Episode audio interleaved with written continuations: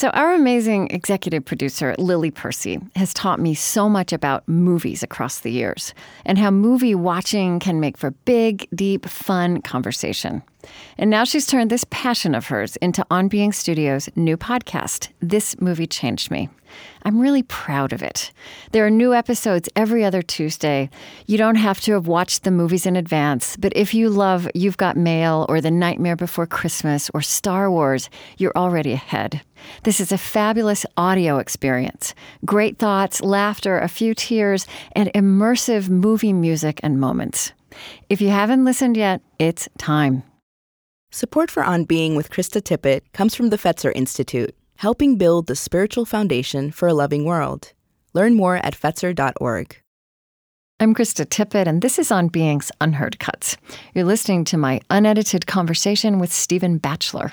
Listen to our produced show with him wherever you find your podcasts, and as always, at on being dot org.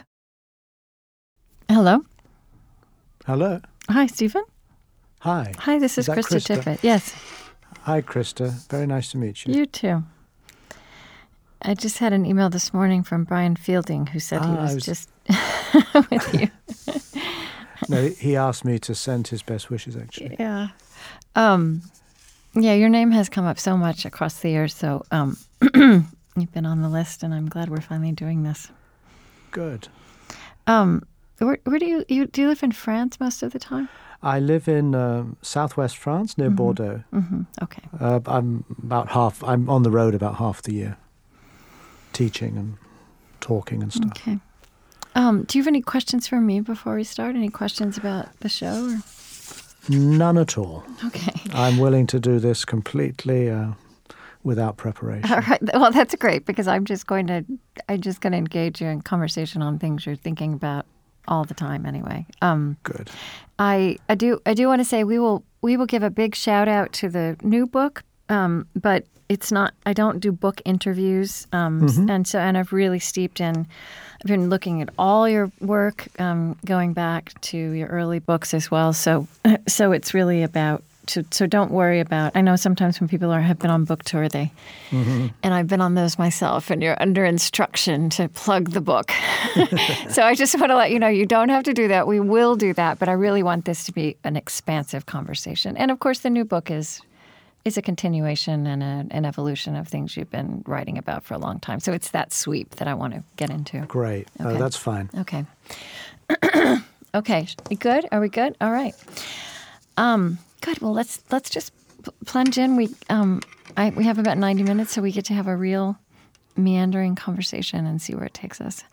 Um, um, so, so you grew you grew up in Dundee, in Scotland. Uh, Is that right? Not no, really. No, I was born in Dundee, in okay, Scotland, okay. but I grew up near London. Near London. All right. Um. You know, I I, um, I feel that all the way through your writing, um, you you talk about doubt, doubt and questioning as a as a radical basis for spiritual life, and I I wonder if I I I, I usually ask, begin my interviews by asking people about the religious or spiritual background of their childhood, however, mm-hmm. they, however they would describe that now. And I guess I, I get curious as I see that as such a thread uh, in you and through your work about whether you trace the roots of that, that reverence for doubt and questioning or a sense of the primacy of that into, you know, however you would describe the religious or spiritual background of your early mm-hmm. life. I grew up uh, in a sort of humanist background. My uh, family had long departed from any active involvement in the church. Um, so I didn't have any religious education. I, I never went to any re- religious services. And um, in some ways, uh, I never really asked those kinds of questions that religion would address. I think probably this began to rise up in my life in the nineteen sixties uh, through the counterculture, through taking uh, psychedelic drugs, uh, things like that. And at that point, too, I felt a kind of deep attraction to the Orient, to India, China. I started reading books on, on, on Zen, on Buddhism. I ended up uh, at the age of nineteen in Dharamsala, in the community around the Dalai Lama, yeah. and I immediately absorbed myself in uh, in Buddhist studies.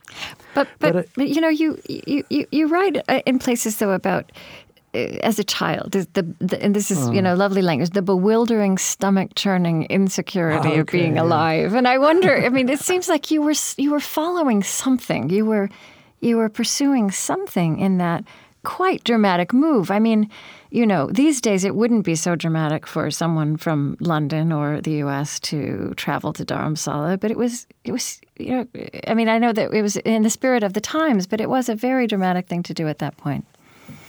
That's true. Yeah. Um, yeah, I'd, I'd actually forgotten that. the, I, I, uh, I, I grew up as a child who I think was quite sensitive, and I was further sensitized by the fact that I grew up uh, Uh, in a single-parent family, which yeah. at the time was uh, very, very unusual. unusual. I mean, yeah. now it's yeah. rather common, unfortunately. Yeah. So I did feel different, and I attributed a lot of that to not growing up with a, a father. And this made me perhaps more introverted than I already was. And I do recall, um, I recall um, being at school, for example, and wondering why the teachers uh, never addressed the quality of our own subjectivity. In other words, mm-hmm. the uh, the kind of anxiety that I became aware of quite early on, uh, that struck me as both troubling and yet somehow taboo. It wasn't something you, you talked about. Perhaps right. if I'd gone to Sunday school or church, these issues would have been addressed. But um, I was thrown back on a kind of deep curiosity about what it meant to exist. Yeah. And that, I guess, is perhaps lying at the roots of my own uh, subsequent fascination with doubt, with questioning, with astonishment, with wonder, yeah. as the very, very root of what we call spirituality or religion. Mm. I also remember lying awake at night as a child and... Uh, and wondering why I couldn't stop the incessant uh, outpouring of, of thoughts and chatter. The mind seemed endlessly restless. Um, and that perhaps was a that perhaps was a a foretaste of what I would subsequently know as meditation. Yes. Tell me, when you say you were immediately drawn, captured in, by Buddhism, in, uh, yeah. in immediately converted um, and, and drawn in and really gave yourself li- your life over to it um, uh, in Dharamsala and thereafter. What what can you? How do you describe what, what captured you, what you discovered there? I think what impressed me most was the uh, presence uh, of the Tibetan people, who had only recently gone into exile about twelve years before. Yeah. And I'd never met people like that before. People who were living in great poverty, great, uh, you know, enormous uh, distress, and yet had within them a kind of a stillness, uh, a kind of radiance in a way, and not just the, the lamas, but the ordinary people. I was immensely moved by that. Um, it's I'd never come across it in, in England, in Europe, where I'd grown up. Mm. And at the same time, I'm also aware that there was a high degree of... Uh, romanticism, uh, idealization, perhaps, you know, it allowed certain deep longings to come to the surface. You mean in, yourse- I, in yourself? You were in myself, mm-hmm, yeah. Mm-hmm. Uh, and I was drawn. I was just so. Fa- I was completely. Uh, I fell in love with it. Basically. Yeah, right. I think intellectually as well. Right. I mean the, yes. the theology, the the the the, the worldview, um, the tradition, the, the the richness of the tradition. That's right. No, the I, I, fortunately, I think, given my, my disposition, I landed in in one of the Tibetan communities where the Buddhism was not so much about mystical experience or mandalas and all those things, but it was a very rigorous, uh, intellectual, right. uh, critical tradition.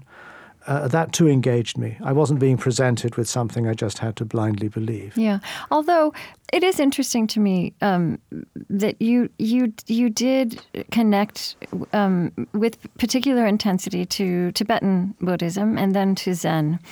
And and in the spectrum of Buddhism, I mean, you know, those are the traditions. I mean, the, certainly the Tibetan tradition has a very developed supernatural, I don't know, you know, we can use different words for that, but mm-hmm. um, world of heavens and hells and yes. and uh, and a reincarnated leader. Um, and then, um, and Zen also um, has very, very mystical aspects. So it was kind of interesting to me, given that you now...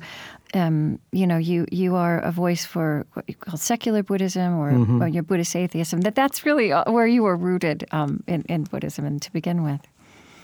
I think I realized when I got to Dharamsala that there was a, a whole experience of human life that I'd been excluded from as a child. Mm. As I said, I hadn't gone to church.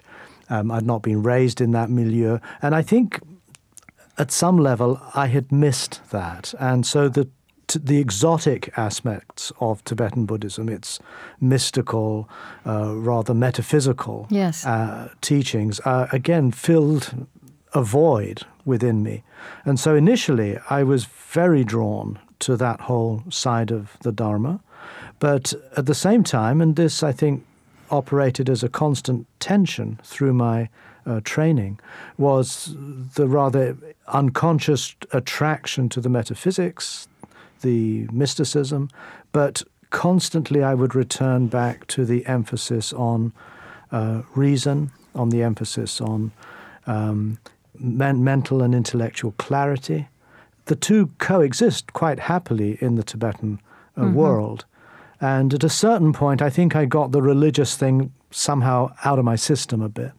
And I came back, perhaps, to the sort of humanism uh, in which I'd been raised, and yet now infused with a kind of Buddhist spirituality. Right.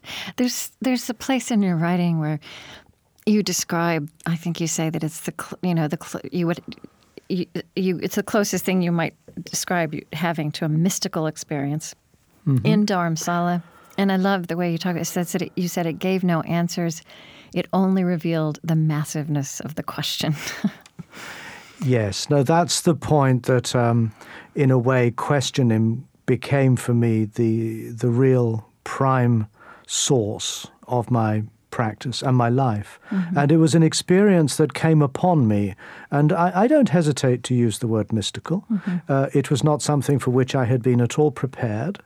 Um, I was walking uh, in a woodland, and uh, suddenly I was just overwhelmed uh, by the sheer surprise that this was happening at all. Uh, and it struck me with a, it was like a visceral blow to the whole body. It was a deeply emotional um, opening uh, to life in a way I'd never even suspected before. Mm. And yet it wasn't uh, presented to me as a set of solutions or answers to, you know, human questions, but rather it um, exposed what I still feel to be the utter primacy of the uh, the questioning, the doubting. But it's not an intellectual thing. It take it seizes one's whole body mind yeah. uh, with a uh, an undeniable uh, sense of uh, power, really. And I pursued that ever since, and that still animates my practice very much today. Yeah, and I think when you say your astonishment that this was here, it was it was everything, that the the, the fact of being alive, the the forest you were in, your mm-hmm. own being. Is that in addition no, that's to ab- that? Yeah. That's absolutely right. It mm-hmm. wasn't a subjective experience. Mm-hmm. I mean, of course, at some level it was, because mm-hmm. it was I was conscious of that, but it was a, it was a, the, the whole world. My whole sense of being in the world, before the separation into subject and object, uh, somehow revealed itself in this new light. Mm. And you use the language of coming out as a secular Buddhist. um, talk a little bit about that, why it feels that way. And I guess that's also you. That's also a reflection on the reactions you received, you've received across the years. Yeah, I've um, since I started writing, uh, which is really about sharing my own thoughts with uh, my public, I suppose, um, I've toyed with a number of terms to try to describe the kind of Buddhism that I'm trying to articulate. I've used the word existential, I've used the word agnostic, atheist, and now I'm exploring the implications of this sense of secular. Okay. What I'm what I'm looking for is a way to um, recover what I think is very much at the heart of the Buddhist tradition that I don't think is religious uh, in the sense of a formal religious set of beliefs and practices, but once again goes back to seeking a language to address these primary questions. And I feel in many ways uh, the approach of what we might understand as the teaching of the historical Buddha is in some ways closer to Hellenistic philosophy, say the skeptics or the Epicureans or the Stoics, who again we don't think of as religious, but nonetheless these were communities of men and women who took these sorts of questions with utmost seriousness and developed a way of thinking, a way of practicing, a way of living together communally uh, that to me resonate very closely with the uh, early Buddhist communities around Gautama. And so what I'm seeking is both to recover something of the early tradition and to not assume that it need take an overtly religious form, but can find a voice that speaks to us in our sec in in in our utterly secular condition, and that may not be the language I'll continue using, but right. I do find it's useful, and I also find it uh, it, it gets a very um, it, it, people respond to that. You know, I, I just I just want to put it out there, and and I know you are very aware of this yourself that. There's a very loud echo in in, in the way you are, um, I don't know, I don't want to call it a critique of Buddhism, mm-hmm. but the way you are re-examining Buddhism with movements in monotheistic tradition and certainly Christianity. You know, you, you talk about the, the historical Buddha, and I and I and I and I don't know that people in uh, American culture or European culture, as much as they are learning about Buddhism, Um, are, are possibly aware of this kind of discussion happening. But, you know, they might be aware of, you know, something like the Jesus Seminar, which mm-hmm. got a lot of uh, attention in recent years, which was, and, you know, you, you the language you use about, you know, looking at the canon, excavating the discourses in the life of Buddha, you know, a historical critical analysis of text and tradition. I mean, there's a there's a long tradition of that in Christianity. Um, and so part of it, You know, let's see, you know, one here's, here's one thing you wrote in After Buddhism. We we may need to unlearn Buddhist dogma to discover the Dharamsala, uh, to, to discover the Dharma afresh. Uh-huh. But, but we may also need to unlearn the stories that Buddhism has constructed about its own past if we are to gain a three-dimensional and nuanced account of its history. So, so how would you begin to tell or retell the story of who the Buddha was, what he was like, and, and how the distinction you see between this historical Buddha and the Buddha that you are um, uncovering? Okay. Well, I have, uh, as you seem to uh, suggest, been strongly influenced by movements within Christian theology. Much of my thought has been influenced by the work of people like Paul Tillich, uh, more recently figures like Don Cupid, the work of the Jesus Seminar likewise. And I found that these um, thinkers um, and scholars have given me tools uh, to uh, to apply a similar approach uh, to the historical Buddha and uh, his uh, earliest teachings. And this is a movement that has really not yet taken off in Buddhism to the extent it has uh, in Christianity. And I think it I think we are offered extraordinarily helpful tools uh, to apply uh, a similar understanding um, of the Buddha, his early teachings. And Buddhism does present the Buddha as an almost divine, godlike figure with rather peculiar uh, physical characteristics. It uh, presents the Buddha's teaching as a very well worked out, quite sophisticated uh, metaphysical theory with different realms of existence and reincarnation and so forth and so on. But when you go back to the the texts that are um, the earliest source we have um, that predate the arising of the different Buddhist schools, the different orthodoxies and so on, we start to get a rather different uh, sense of what's going on. The the Pali Canon, which is the earliest collection we, we uh, have to work with, when you read these texts, you really find yourself in a in a very human world. Uh, the Buddha and his uh, followers, the different uh, kings and other figures he interacts with, um, inhabit a, a quirky, uh, rather tawdry um, human world mm-hmm. uh, that is uh, very much like the world that we know today. Uh, it's not a, a mythicized world like you may find in, say, the Ramayana or the, some of the Hindu classics. And it's not the world that you find in later Buddhist sutras like the Lotus Sutra and so on, but it's a, it's an, it's a quirky human world. And you find that so many of the Buddha's teachings are not um, uh, uh, stated as kind of uh, final dogmatic truths, but they emerge in the uh, interactions he has with the people of his time. Mm. And uh, they're dialogic, a bit like uh, how Socrates worked, for example. So you get a lot of uh, inconsistency uh, because different people, he responds to their questions in different ways.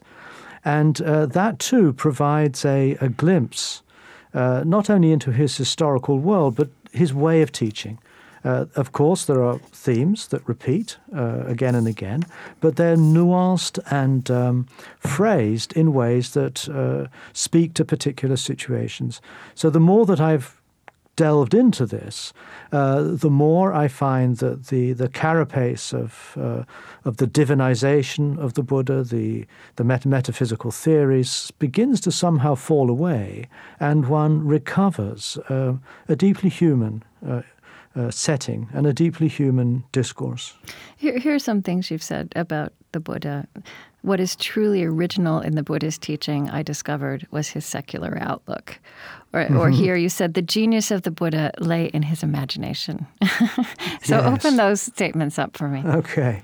Well, um, I, I have been criticized, and I think it's a legitimate criticism, that um, am I perhaps simply finding what I'm already looking for? Do I uh, Which, which is a human pick? inclination, after all, yeah, one of those quirky things about us, right? It is. Yeah. And uh, so, yeah, I, I, I, I do have to be uh, cautious and careful uh, in not simply projecting my own preformed ideas of what Buddhism is and then s- miraculously finding that uh, in the Buddha's teaching.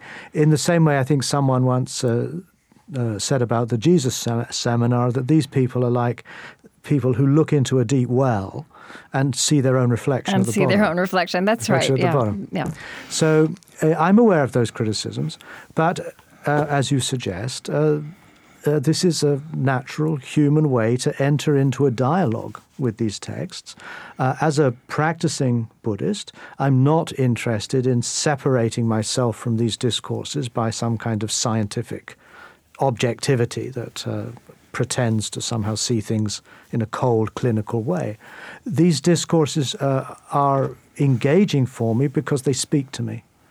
And I think this has always been the case. In every situation where Buddhism has gone into another culture, be it China, Tibet, Japan, it speaks to the needs of those people at those times and enters a kind of dialogue. And obviously, the passages, the teachings that speak to those people are the ones that meet their particular needs at their time. Yeah. And the um, the power of Buddhism uh, to somehow survive is not because it's preserved a certain fixed set of dogmas or whatever, but actually uh, has managed again and again to reinvent itself. In other words, Buddhism's survival has to do with the capacity it has to trigger imaginative transformations amongst those who are drawn to and engage with its uh, ideas and with its practices. So what's going on in modernity uh, is really no different in principle to what went on when it encountered the shamanistic culture of Tibet, and Tibetan Buddhism necessarily carries that uh, context very visibly, or the more Taoist uh, culture of China and Japan, which Zen, of course, is yeah. you know very infused with that. So um, in that sense, uh, I really feel that what I'm doing, and also you know, not just myself, but I think uh, a whole generation of us are struggling to somehow articulate uh, not a cold, objective account of what the Buddha was or said, but what his teachings somehow have to say to us in our condition, how they address the needs of our own uh, suffering humanity. Yeah. So, I, you know, as you say, there's, there's, um, there's, you know, there's much to, so what, what the Jesus Seminar did, and I, you know, I'm, I'm always aware that I'm, our audiences are very large and expansive, and some people will be steeped in these ideas, and some people, for yeah. some people, they'll be very mm-hmm. new. So, so I think it's just worth, you know, you know, saying, you know, kind of what the Jesus Seminar did, for example, is, uh, and, and, and, and which is similar to what you're doing, is kind of separating out what seemed to be culturally based stories and teachings from what seemed to be what we can say might have might have come down to us, uh, might have been carried forward more in their pure form, and also separating out uh, the, some a lot of the transcendence, the magic, the miracles. Mm-hmm. Um, and there are certainly, as you say, there are ways to criticize the way in which that was done. But I I think that. Something that you're pointing out um, um, that uh, it, it, that, it, that in some ways stands in contrast to that and is part of that process is um, the limitations of belief-based systems of thought, also of reducing. Uh, and I think that that's something we tend to do with all religion in, in Western culture, especially when we talk about it in public. It's like this belief versus that belief, mm-hmm. and that's just really the surface, especially if something like Buddhism, that it's, where it's hard to talk about lists of beliefs to begin with. Um, but you talk about, I mean, here's something you said, just as Christianity has struggled to explain how an essentially good and loving God could have created a world with so much suffering, injustice, and horror, so Buddhism has struggled to account for the presence of joy, delight, and enchantment in a world that is supposedly nothing but a veil of tears. I mean, I know I've changed the subject a little bit here, but it's mm-hmm. it's another way of struggling to get at the heart of what's going on in the tradition. No, that's right. The, uh, I think belief is the big problem, yeah. frankly. Uh, not med- not belief as a kind of hypothesis, well, maybe this is true, I'll give it a go, but belief in the sense that, you know, this is the way reality works. And that often calls upon supernaturalistic type explanations, be they theistic or be they the law of karma that operates over lifetimes. And this becomes increasingly the kind of uh, public face of, uh, let's say, Buddhism. And a Buddhist is therefore understood as someone who holds certain metaphysical views, the kinds of views that you can't easily affirm, nor can you write them off uh, uh, simply either. But I feel that religion caters to people's need for some, religion caters to people's need for security. Uh, we do live in a highly uh, contingent, uh, mm-hmm. unpredictable, changing, tragic world, and religion provides us with some sort of stable basis on which we can begin to make sense of all of that. So I don't, you know, I recognize that such consolation is, of course, much needed in our world, but I think that's achieved at the cost of somehow obscuring what is radical, what is original, Um, what is perhaps deeply unsettling mm-hmm. in what the Buddha's saying. I mm-hmm. don't think the Buddha is actually interested in offering us a consolatory uh, view of the world that will just make us able to, that will make us better able to cope with our lives. I think he really wants us to deeply engage with our lives without uh, premising that engagement on certain non-negotiable beliefs. Yeah, and and and. And one of the things that you point out um, is also that when we try to reduce uh, tradi- these traditions to belief, it actually distances people from the immediacy of the mystery of life. And, mm-hmm. of you know, and you talk about how Korean Zen also, you know, actually cultivates, and Zen in particular cultivates virtues of perplexity and astonishment and, and wonderment and, and, in fact, doubt. So That's that, right. so that at the heart of the tradition itself, there is there is a contrast to that to that thing that, that dynamic you're describing. That's absolutely right, and and I suspect the same is also true in Christianity. Mm-hmm. Uh, when you go back to the actual life of Jesus and what he struggled with in his life, but Zen particularly uh, was uh, also Zen was a movement that emerged in China about a thousand or more years after the Buddha, and I think it actually sought again to rebel against these consoling certainties of scholarship and belief, and return to what the Buddha's own experience was when he left, supposedly, this luxurious life he was brought up in, and goes outside the palace, sees a sick person, an aging person, a corpse.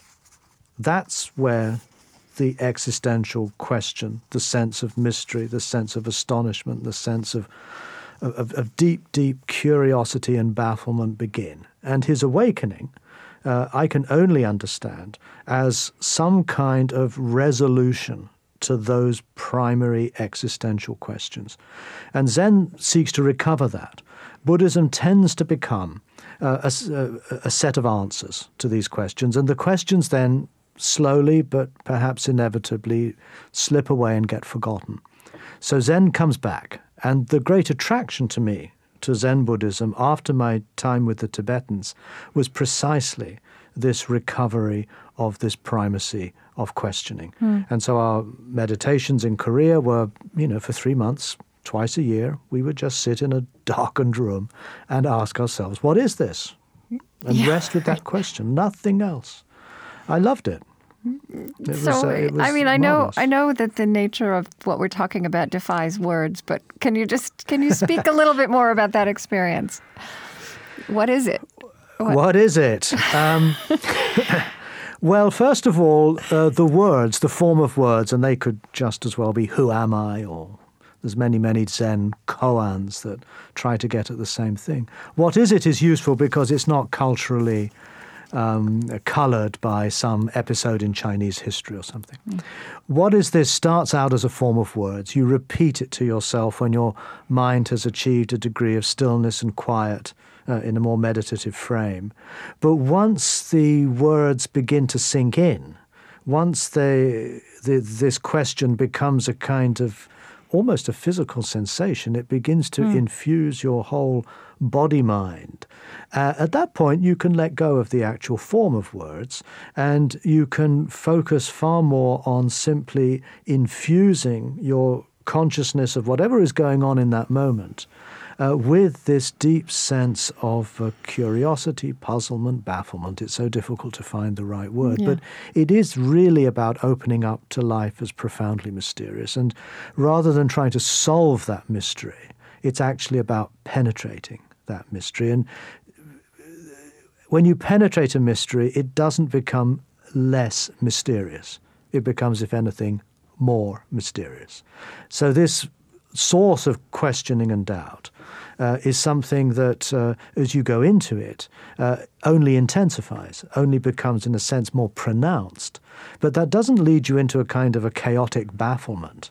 It actually becomes a still, uh, I think, rather um, serene uh, relationship that you begin to cultivate with life as such. Mm. And that everything, every detail of life, every person you meet, every situation you find yourself in, uh, is one that, uh, in a sense, is uh, is deeply surprising, deeply odd. It goes, it lets go of your, you know, your habitual views and opinions about this, that, or the other, uh, have less firm ground to stand on.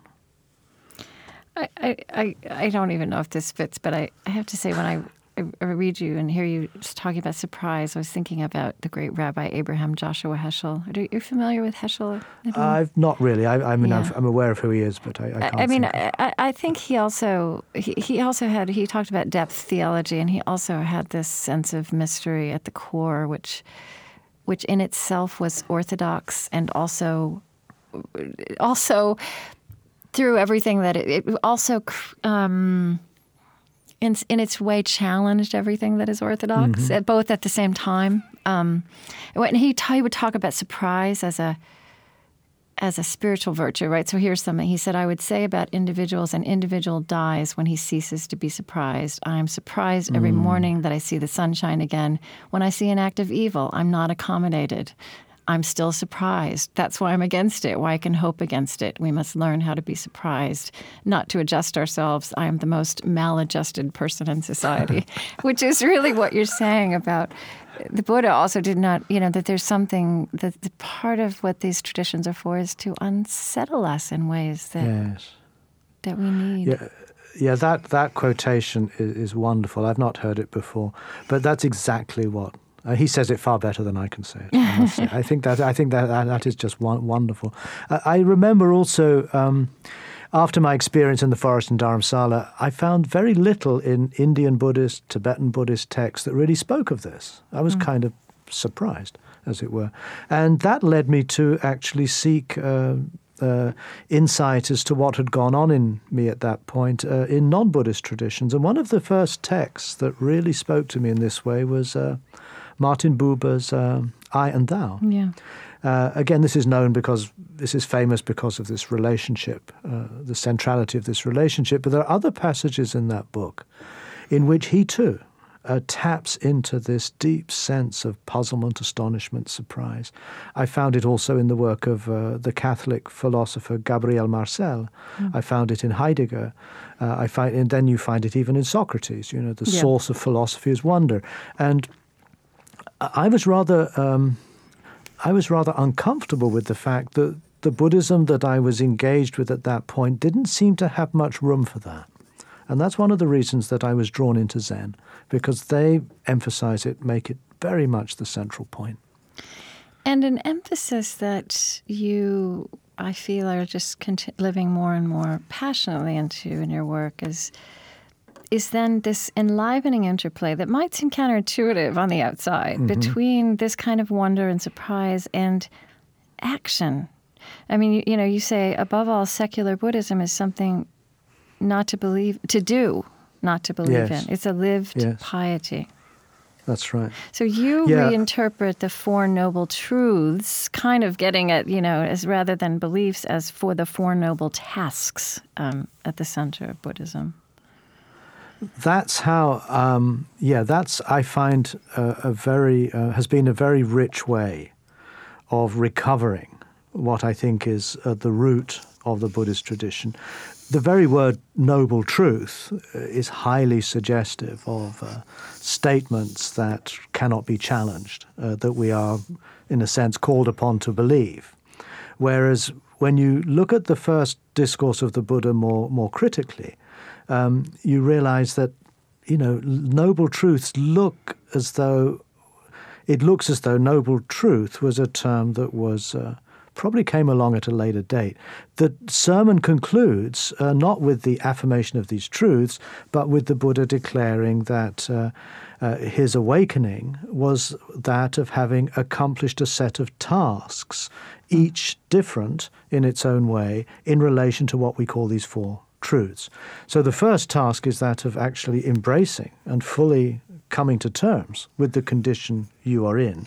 And that, to me, would once again include an embrace of the world's profound mystery and strangeness. Yeah. But what I like about the four-task model, based upon and in a sense just a kind of a riff on the four truths, is that it leads, it starts with a sense of engagement with the mysterious, uh, profoundly tragic, in a sense, uh, life that we find ourselves in, but then it uh, unfolds Uh, sequentially uh, to an experience of uh, non-reactive stillness, which again uh, is again I think the the most appropriate uh, and most sensitized uh, human awareness of the of the mystery of life again.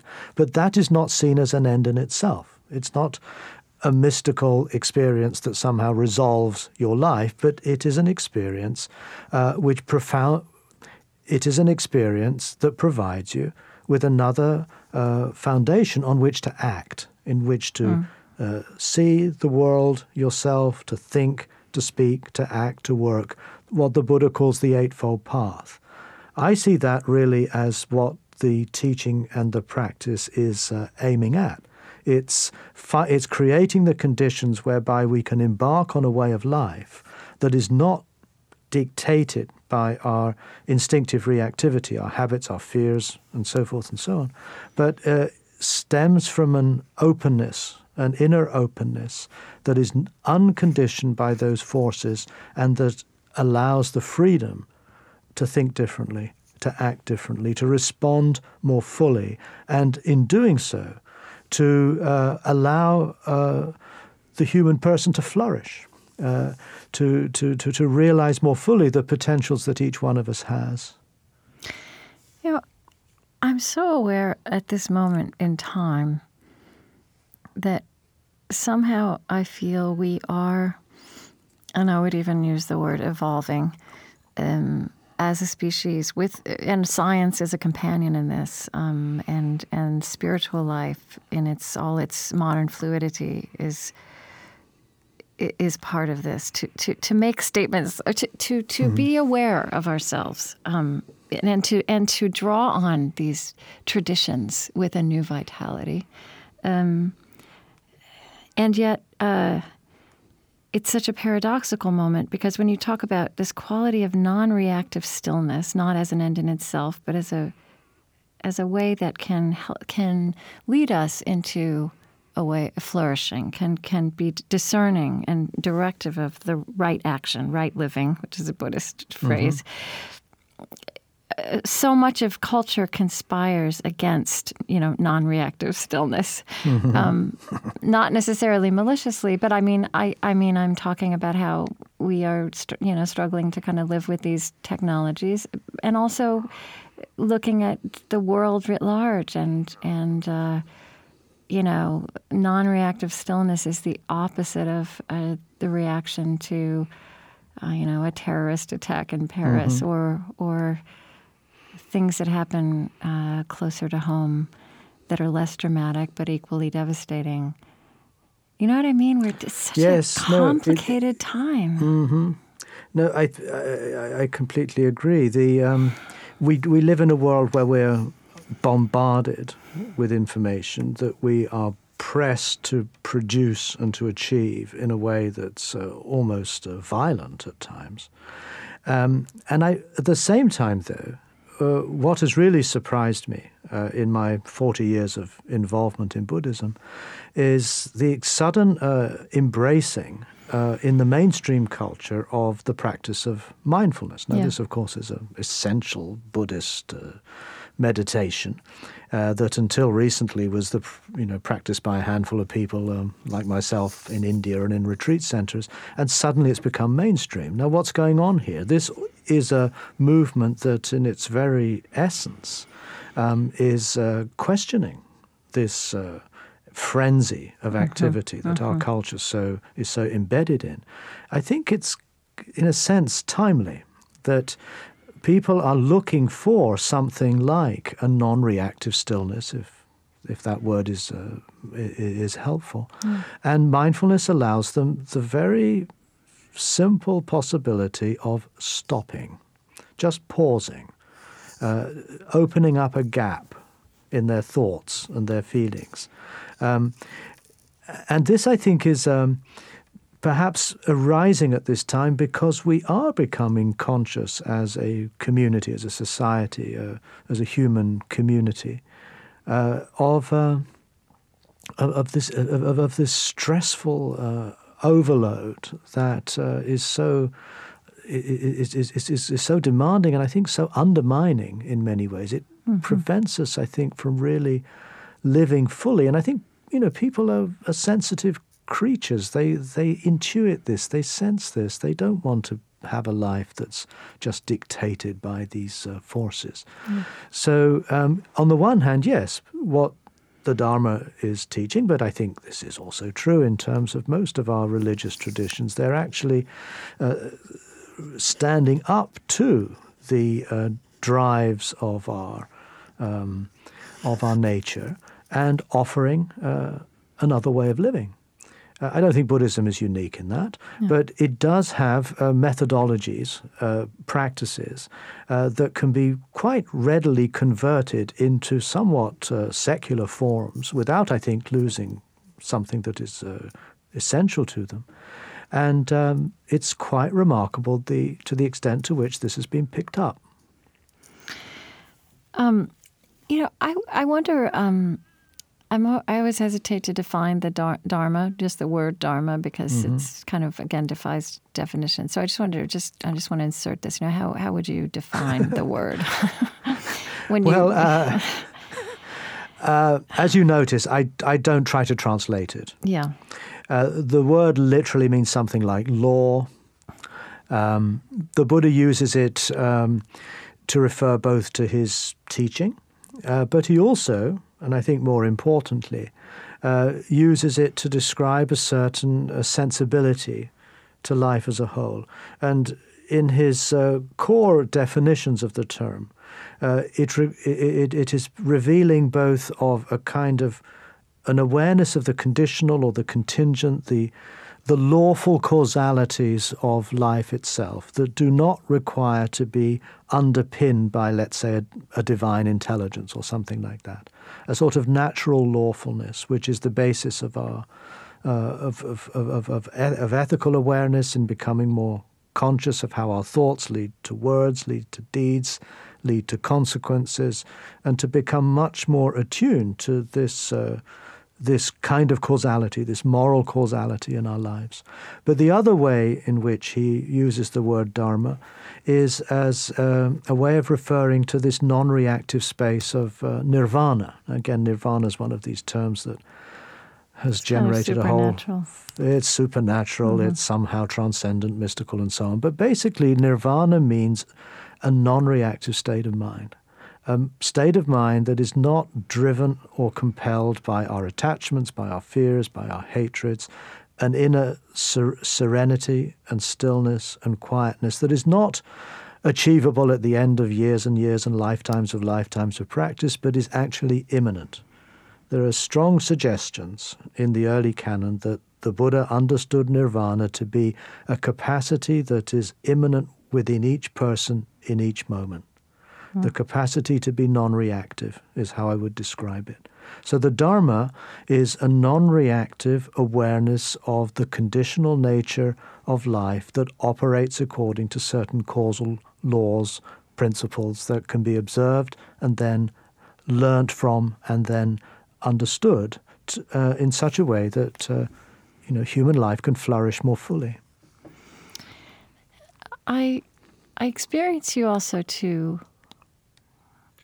to continue to be in a very vital and creative relationship with tradition, mm-hmm. including the tradition that has transcendent uh, aspects. I mean, you you revere the Dalai Lama and have learned, you know, you speak about how much you've learned from him across the years, and but there's no no greater embodiment of the um, of the, uh, the you know the supernatural Uh, belief system of um, of Tibetan Buddhism in particular, mm-hmm. um, and but I, I sense you choosing to live in that place of um, of of relationship and, and even reverence for that. Um, I mean, you've talked. You said uh, Alain de Botton, who I've also had on the show, who you know suggested in the future we might have atheist cathedrals.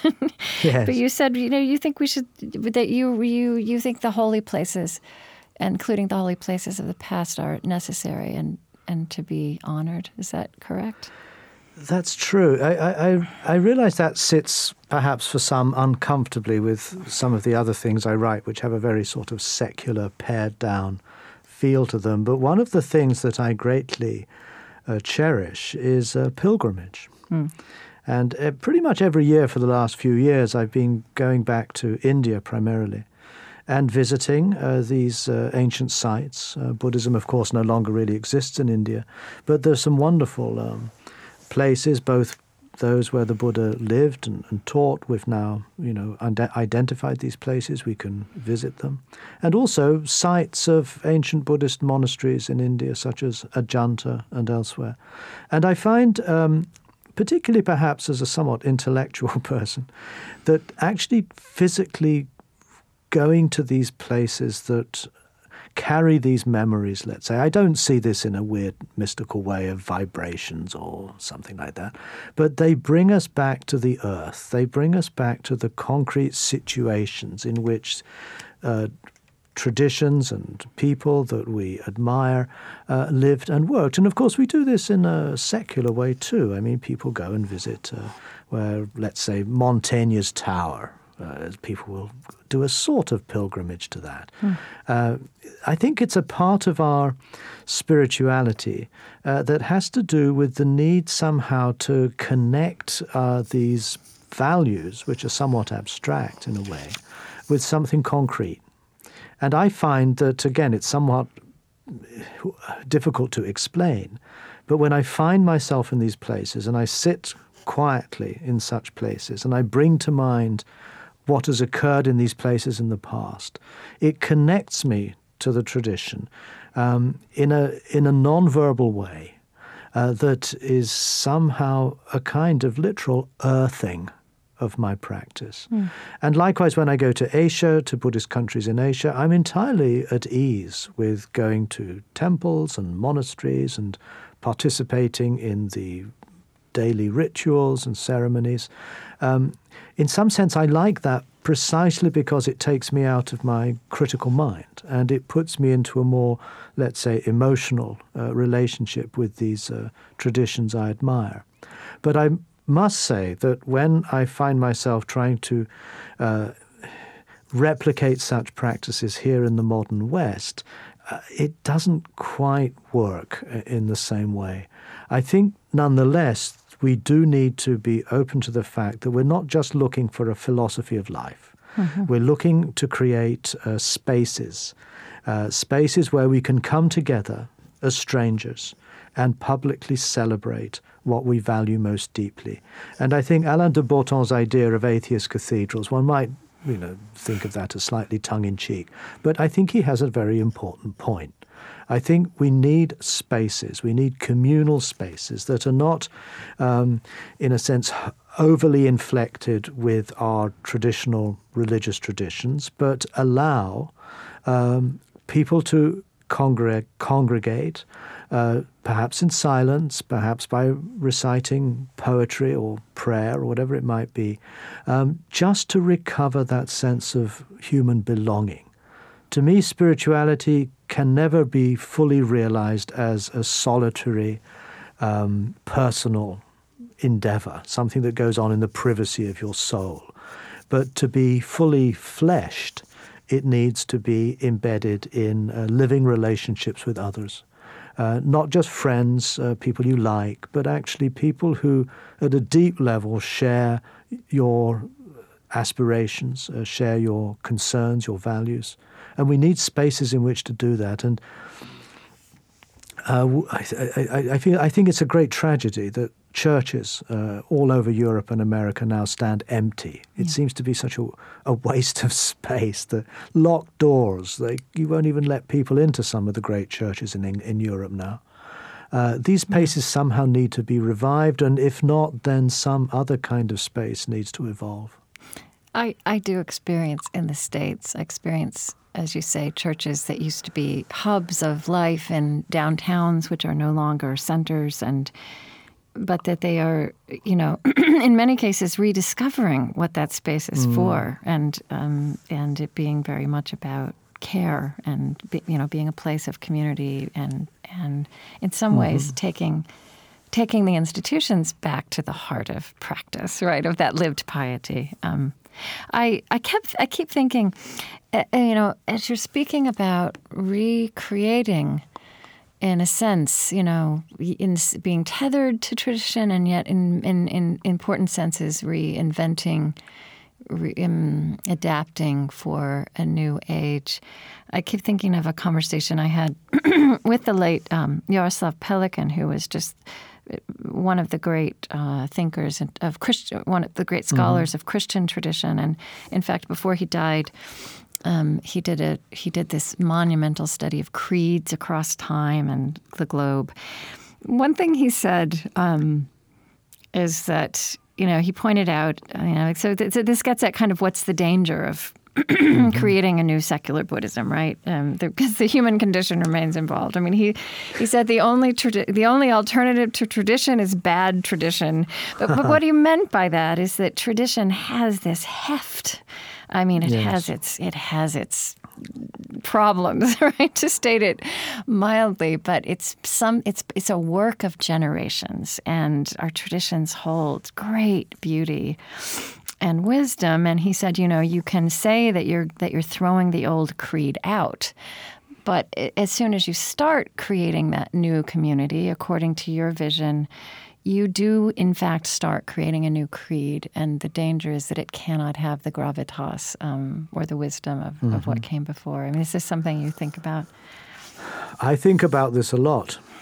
Um, and I find myself existing in a constant tension between my rootedness, uh, in, in my case, the Buddhist tradition, um, going back very much to what I think of as its source. And I see that source as a living source.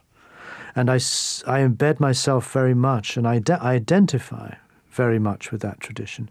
Um, many of my critics would be quite happy for me to stop calling myself a Buddhist. And even some of people, some of those who who like my work uh, feel that the Buddhism gets in the way. Uh, but I disagree profoundly with that. Um, the, the rootedness in tradition is, is, is central to me, and I see Buddhist tradition, I suspect like other traditions also, um, as not something which is static and fixed and somehow Uh, preserved in formaldehyde, but it is something that is alive, and it uh, it evolves and it changes over time. I believe that that change is not something that can be speeded up uh, with all of our modern technologies and access to information. I think of Buddhism as more like There's an organism. There's not an app for that. No, not yet, although they're working on them. Uh, but even the apps, which will come, no doubt, mm-hmm. in fact, they already exist, uh, I just think are the ways in which people can access uh, the wisdom of these traditions in yeah. ways that they're used to doing, you know, so many other things now. Uh, so in, in, the, in some sense, um, I find it helpful to think of uh, being rooted in a tradition without being stuck in a tradition. That uh, the, uh, if you think of a tree, a tree has its roots in the tradition, and yet it, the deeper those roots are, the more, in a sense, uh, solid and stable can be the plant or the tree that then is supported on the surface of the earth. So rootedness in tradition um, is crucial. And uh, the danger, of course, is that in our attempt to f- somehow reform reformulate uh, the teachings or our understanding of the founding figures, or perhaps even to dispense with some of the the key doctrines of traditional Buddhism, such as reincarnation, yeah. different realms of existence, and so forth and so on. We risk, as it were, severing ourselves from that tradition and uh, embarking on something which really has very shallow, if any, real roots. And I know that uh, many Buddhists feel that my work is somehow Uh, uh, maybe going too far in that kind of direction. So I'm very alert to those uh, concerns uh, because they're not just concerns of others, they're concerns that I, I share too. So um, I find myself very much in a sort of an ongoing conversation, a dialogue with this tradition, and I try to keep that alive by recovering um, early source materials and also valuing particular doctrines and philosophies that have occurred in China and Tibet and elsewhere. But I do feel uh, quite passionately uh, that uh, uh, we, we need another kind of language in order to articulate this tradition in ways that speak to our, uh, our sense of modernity, of the kind of creatures we are now in a world informed so much by the natural sciences, a sense of being sentient creatures who have evolved on the surface of this planet that's spinning around this sun. This is a worldview quite different from that in which Buddhism has uh, grown up. Right, right, and, right. And uh, we can't just write that off and pretend it hasn't happened. Uh, that is, you know, that is our cosmos. That is the order of life that we inhabit now. And uh, if Buddhism can't address that condition, if it insists on perpetuating Uh, the cosmos of ancient India, uh, frankly, I think it's only going to speak to a, a relatively small number of uh, people. And yet I think there is so much more in the tradition that can be, um, I think, really a, a, a genuine contribution across, outside of the Buddhist world into the wider community of, of human beings everywhere, really. You know, you... Um You have an interesting dialogue with yourself and in your writing about, let's say, karma.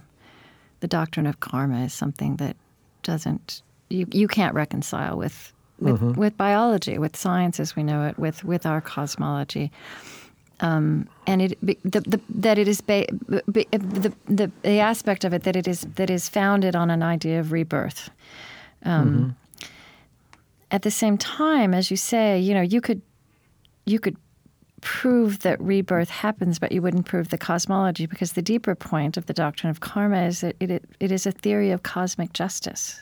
Mm-hmm. That long, what is the Martin Luther King Junior phrase? The arc, the the arc of history, right? The long arc of history, the moral arc, bends mm. towards justice. And I mean, it's, it's a, I mean, karma is is an ex, is is an is a way of saying that.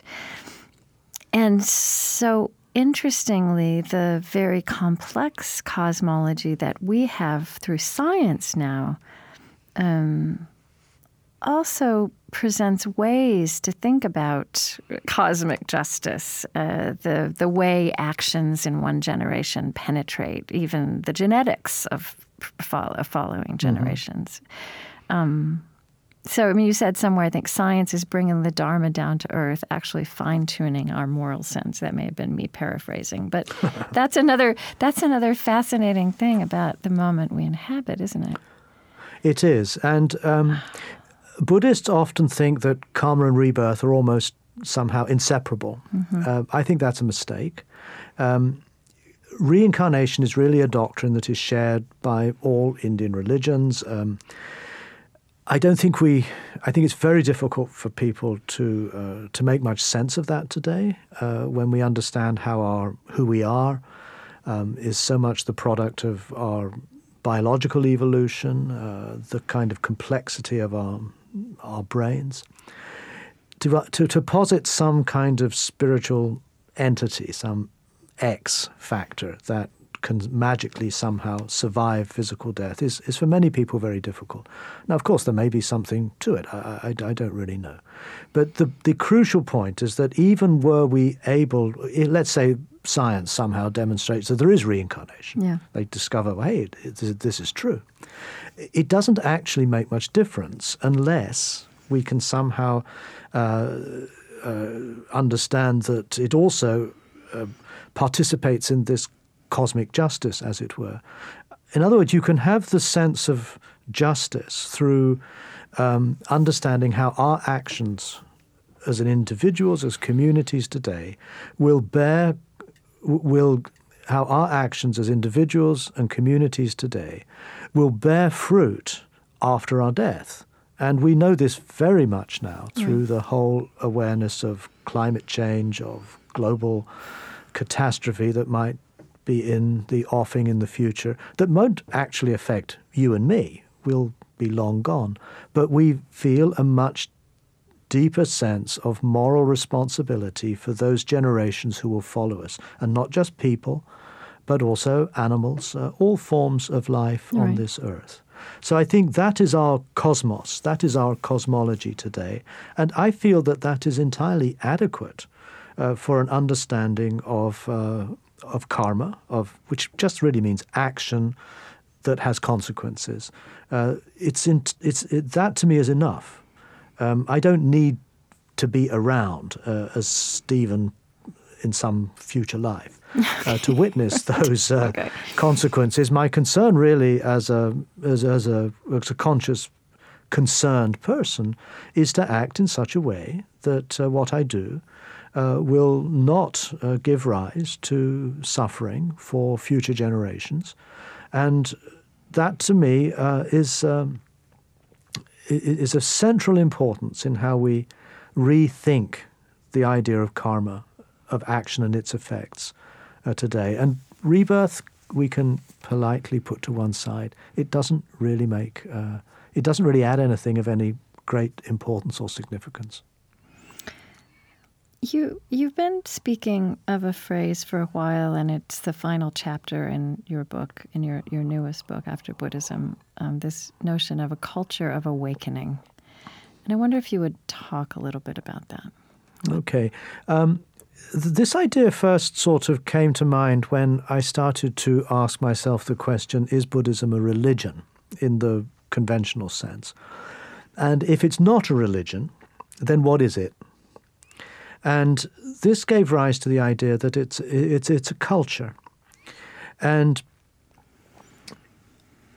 of course, all religions are embedded in, in some sort of culture, but I'd like to put the emphasis more on the culture, which might have religious elements within it, but to emphasize that, that a culture is a... Uh, a culture arises out of communities that share common values and practices, and over time they generate um, a, a common sense of what matters in life, a common uh, ethical, aesthetic, um, philosophical sense of the world. Uh, they live communally uh, according to uh, similar principles. And there is a beautiful parable in the early Buddhist texts where the Buddha sees his Eightfold Path, his way of life, as leading not to nirvana, which is the traditional view, but leading to the rebuilding of a city. And uh, that to me is is a very, very valuable uh, source for thinking of Buddhism as a culture. I like to think, and again, I might be wrong, but uh, the, the Buddha was concerned not with his founding another religion. He was concerned to establish a set of norms which are enacted through the Eightfold Path that would give rise to another kind of civilization.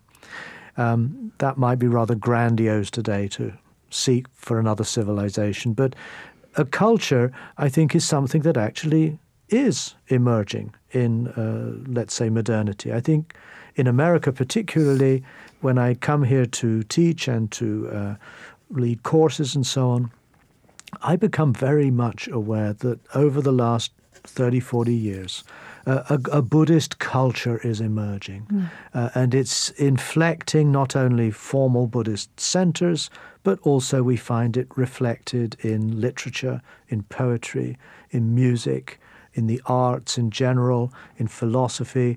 Buddhist ideas are beginning to sort of infiltrate into our wider sense of uh, life uh, in modernity.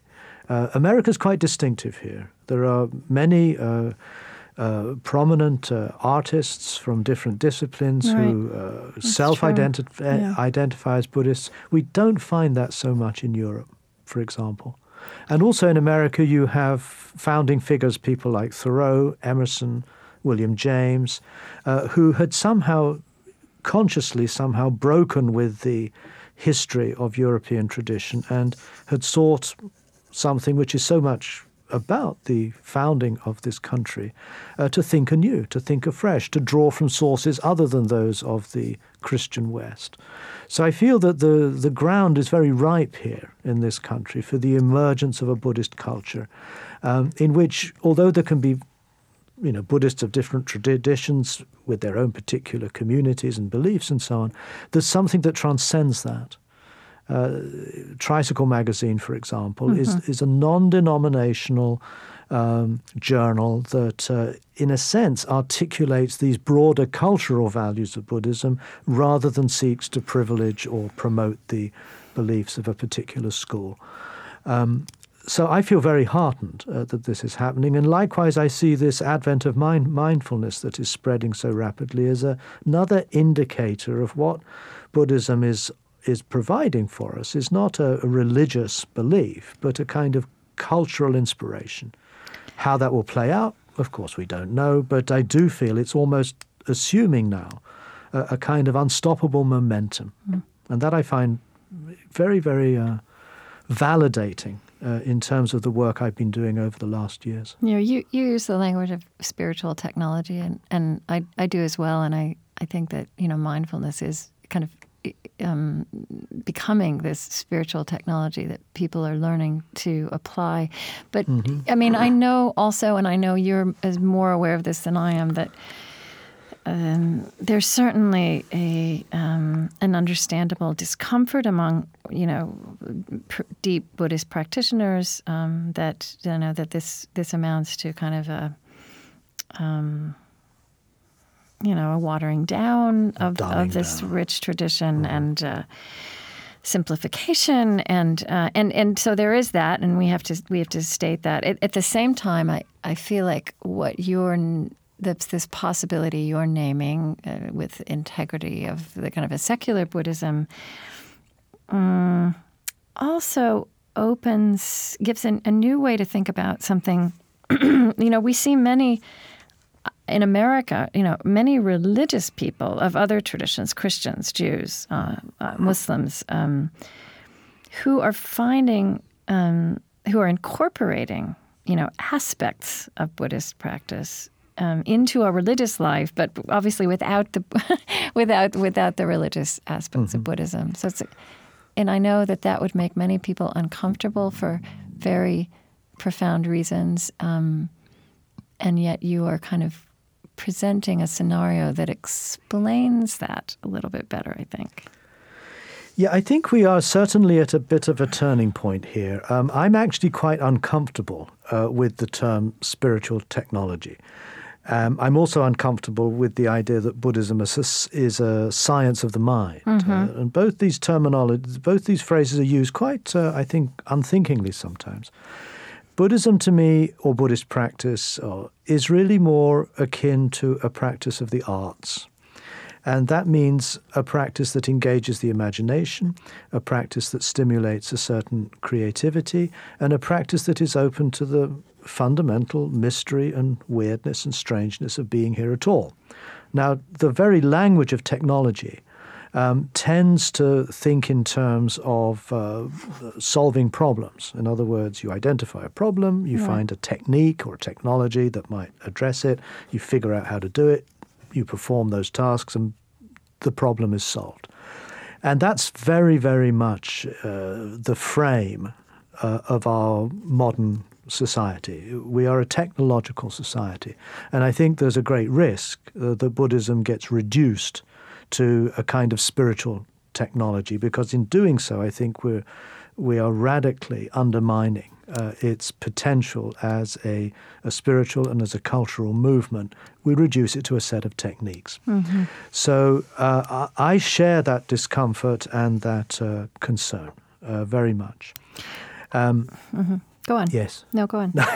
uh, so, um, so what I think is required is that uh, mindfulness needs to somehow be in, be uh, contextualized within uh, an ethical and a philosophical framework that uh, takes uh, account of the uh, totality of what it means to be human. Um, I, I like, you know, my experience of people who come on my retreats, for example, who've done an eight-week M B S R mindfulness course, um, is that they discover that when they use mindfulness at the outset as just a technique for solving a problem in their lives, yeah. the very act of stopping and paying attention and becoming aware of what is going on rather than just reactively being pushed and impelled to think and act in certain ways, is that it opens up new possibilities. And they're drawn mm-hmm. to then maybe explore Buddhism or maybe to other larger, spiritual mm-hmm. traditions in a in a deeper way. Yeah. So I think the criticism is a little bit simplistic mm-hmm. uh, because the actual people who um, who are now drawn to these deeper questions of life, the mystery of life, through exposure to mindfulness uh, is, I think, feeding into a much, hopefully, richer sense of of culture, community, uh, engagement with the imagination, and so on, a more profound ethical concern with what's going on. And that, of course, transcends any, you know, problem-solving technology. And so I think the challenge of, of, of people like myself who teach and write about uh, Buddhism is that we need to articulate the ethical and philosophical framework for which people who are drawn to mindfulness practices can employ to give their practice a kind of three-dimensionality, right. uh, to, to, to take it out of just the private exercise of a technique. Yeah, I mean, I would never say Buddhism is a spiritual technology, but I, I mean, I do think M- MBSR, mindfulness-based stress reduction, um, or mindfulness, the way it's applied, it, I mean, I think the, the, the dynamic or the, the phenomenon is is taking what I do think you could call a spiritual technology, mm-hmm. and um, and but I also and I see what you're saying about technology is something that is the solution to a problem. But I actually think the way we we live with technology, you know, our mm. technology is a living thing, and it's kind of interwoven, and it is dynamic, and it evolves. Um, to me, you know, that's what I'm talking about. These very specific mm. practices that that But you're right. And what you're describing, I think, is actually the, par- the the paradox, of the irony of kind of the spiritual, not religious phenomenon in general, that when, if people really do begin to develop spiritual lives that they hadn't had before by whatever means, um, it, it so often leads, if, if there's depth to it, it so often leads to being drawn towards these experiences that, that mm-hmm. religious traditions carry forward in time of, as you say, ritual, you know, imagination, ritual, community. Yes, absolutely. Um, so I see mindfulness, let's say M B S R, yeah. it opens a door. Mm-hmm. People will, you know, go through that door or not. They'll take it further or not. Um, but um, my sense, I'm rather perhaps more optimistic about uh, how uh, something that might start out as what looks like uh, a technique uh, for solving a problem, when it's applied to a human being and when it's applied to the very core of that human being's conscious experience of life, um, we're not machines. Uh, we are sensitive creatures with questions and anxieties and concerns and fears. And mindfulness somehow opens up a space in the midst of that deep uh, human silence. Mm. And that I feel, um, and I know this from many, many people who are now drawn to Buddhist and, uh, let's say, more or a secular Buddhist approach, uh, is that it opens up questions that yeah. they've either ignored or not really paid much attention to. And uh, that space that is opened up uh, allows such questions to come to the surface, yeah. allows a life to be reconsidered. And um, so I'm quite optimistic, really, uh, about M B S R. I, I, I do think it captures something quite uh, central to what the Dharma is about. It's It's quite remarkable in a way that mindfulness is not some marginal aspect of Buddhism, some sort of afterthought or something that's only been practiced in some obscure monastery in Mongolia. It's right there at the core of the Buddha's earliest teaching. It's hmm. one of the elements of the Eightfold Path. So it's it's something very central to the Buddhist tradition that has been applied in, in our secular uh, settings. And to that degree, I think it does implicitly somehow resonate with the values that it has traditionally been embedded in. Yeah. And actually, I had, I wanted to read um, some language from your nineteen eighty-nine book, um, The Faith to Doubt, which is a wonderful book. Um, uh-huh. Which really gets at that notion of questions. Uh, um, yes. I just want to. I just want to read it because it's beautiful. But then, just it's, and I think it's a wonderful way to kind of come back to where we started. Um, the way of the Buddha is a living response to a living question. Yet, whenever it has become institutionalized, its vital response has become a well-formulated answer. The seemingly important task of preserving a particular set of question, uh, set of answers, often causes the very questions which gave rise to the answers to be forgotten. Then the lucid answers Buddhism provides are cut off from the stammering voice that asks the questions, mm. which is such a such a an incisive analysis of what of the the the, the problem, uh, what we do with religion in general, but but something that I think modern people are acutely aware of and working yeah. with. No, I think that's right. It's interesting. It's it's. I think that's the somewhat. At, It's in one of the opening pages of the book, I think, that statement.